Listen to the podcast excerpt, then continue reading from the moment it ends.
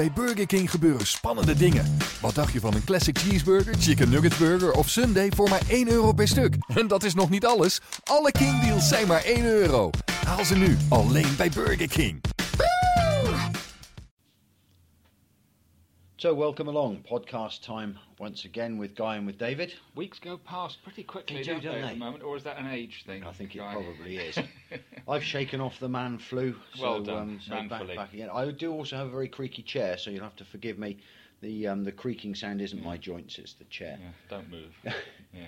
Uh, we, we're talking on a week when Torquay pulled off quite a remarkable victory in the FA Trophy at Macclesfield, one 0 in the replay on Tuesday. I don't think many people expected that No, result. I I know. don't I, know. so. Looking, you know, everybody now goes, "Oh well, fair enough. Yeah, one 0 in the trophy at Macclesfield." I think before the game, that was a long shot. I think it was, and- Nathan Smith, the goal scorer, and First goal for the club. also a player making his full debut, worthy of mention. I think so. Will Hancock's, um, uh, 18 years old and f- 18 years and five months old, uh, and a very good job he did. Um, Yeah.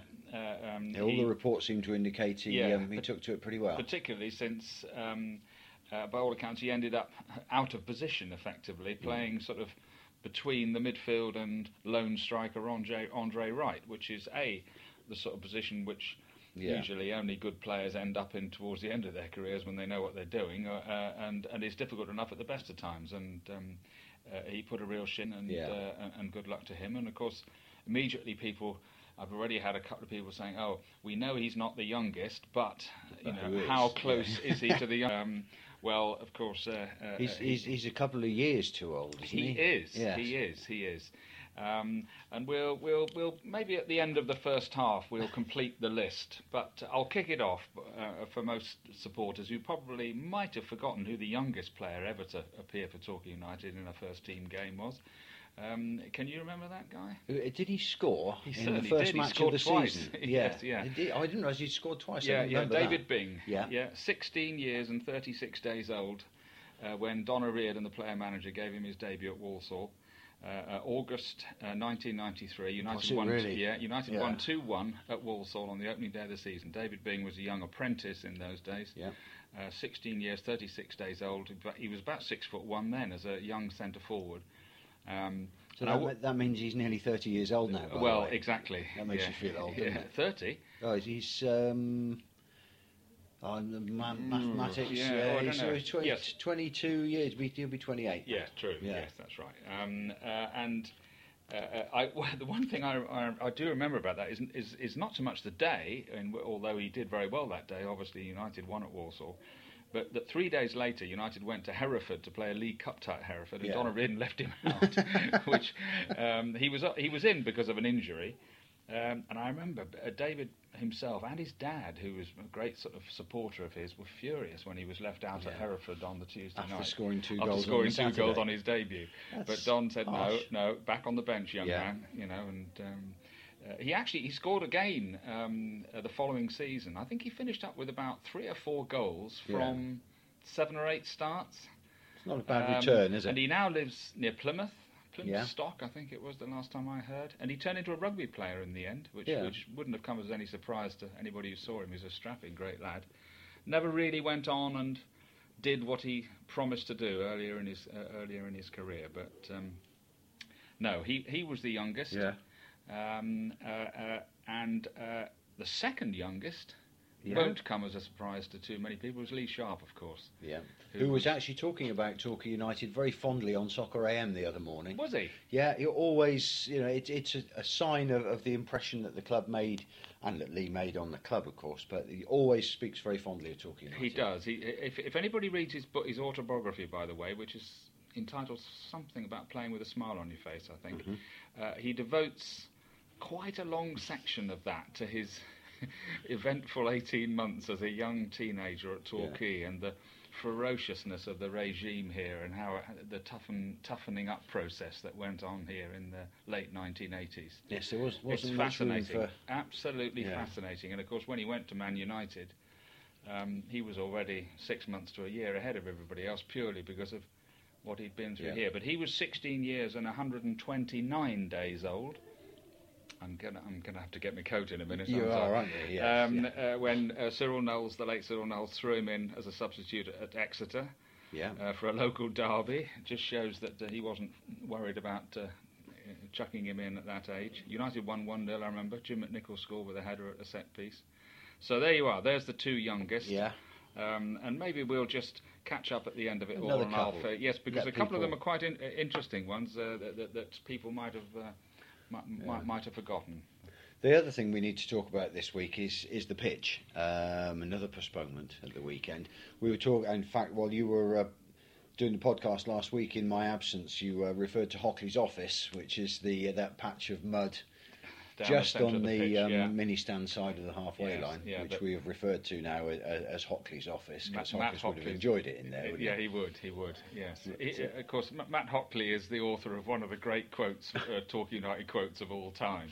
He was uh, uh, United were travelling to Lincoln for a, a game on a Saturday afternoon, and when you pull in at Lincoln, the bus pulls into a sort of a gap between some houses, and there's also a, quite a big gap between the one end stand and one of the main stand, and he looked Yeah. through the gap on the coach and saw a brown pitch with precious little grass on it and uh, looked up and Matt said, oh, look at that. He said, how on earth do they expect me to play on that?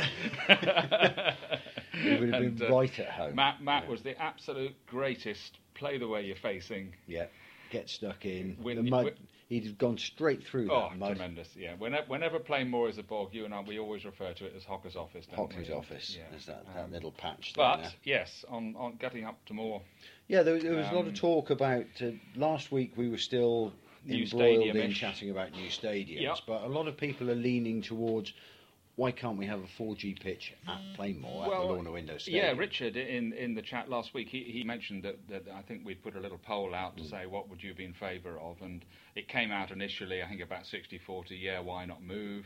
But as we spoke, it was it was starting to swing back, Yeah. and since then, more and more people have started signing up to this idea. Surely, if a 4G pitch or you know an, a, a, a up-to-date all-weather pitch is the Yeah, the way forward to make United a, a sustainable club, well, what's wrong with doing one at Plainmoor? And they're also suggesting uh, maybe ways in which this could be funded, and Yeah. um, and re- several referring to the fact, of course, there's a sizable school next door. who would be able to use the pitch on a daily basis? and, they? surely maybe there's grant possibilities uh, of funding it in, in in that direction. So it's interesting that the the whole new stadium Mm. support pro for and against thing is is gathering pace Yeah. and people are starting to think a little bit more deeply now about Yeah. you know is it really a good idea to move I think there's also that people want to know a lot more about who's involved here Wh- what's this Mm. Yeah, right who, who and what is yeah. this American company is this a real goer or will it be a Meccano set at stadium Yeah, just whacked the up danger, and, and all that kind of stuff so uh, But with with the school there, then I mean, if a 4G pitch were to appear uh, at the stadium there, then the school would be using that every day. They'd be playing their representative games on it. They could use it for anything. Yes, that's right. I mean, uh, uh, especially if, if you know if they have some part of play in the funding, Mm. then obviously they have have certain rights o- over it, which is fine. Uh, uh, most of the time, when a pitch like that is rented out and, and, and you know hired out to people, it's nearly always in evenings. Mm. You know, um, youth clubs, local football clubs. Uh, all of that sort of stuff. It's that that's when you, and then of course you have the spin-off of bars, and you know you can open up the bar and lay Yeah. on food and all all that kind of stuff is is, is you know w- what a facility like that is is, is all about. But um, yeah, it'd be interesting to see how this conversation keeps Yeah. going, and until the council, the club, and or whatever this Yeah. this company uh, start to put some any sort of flesh on the bones, then uh, um, Yeah. it'll it'll it'll hang out there, won't it? And, um, and this is this is pie in the sky, obviously. But wouldn't it be nice to see some of these billions of pounds that are washing around don't. at the top of English football as of next season, Yeah. filtering down to clubs, not just Torquay, but clubs at Torquay's level for projects like this, which could ensure their survival. Well, wh- it's not going to happen, though, is it? It, it, it isn't. When you see that, I think from next season, every relegated Premier League club will bring down with them 64 million pounds over the following three years. I mean, what chance has anybody got of No. getting up again? That's but, it. Uh, That's true. or, or others getting up. Other other youngsters. Go on. Gary Monk, 16 years old when he made his debut. Matthew Gregg was only 16, the goalkeeper. Yeah. Ga- uh, Gary Monk obviously went on to become Swansea manager. And a young local lad called Dean Stevens was only 16 years old. Dean Tr- Stevens. Yeah, Dean Stevens went on to play a hell of a lot of local league football. Uh, made his debut at Cambridge in uh, 90, uh, 2002.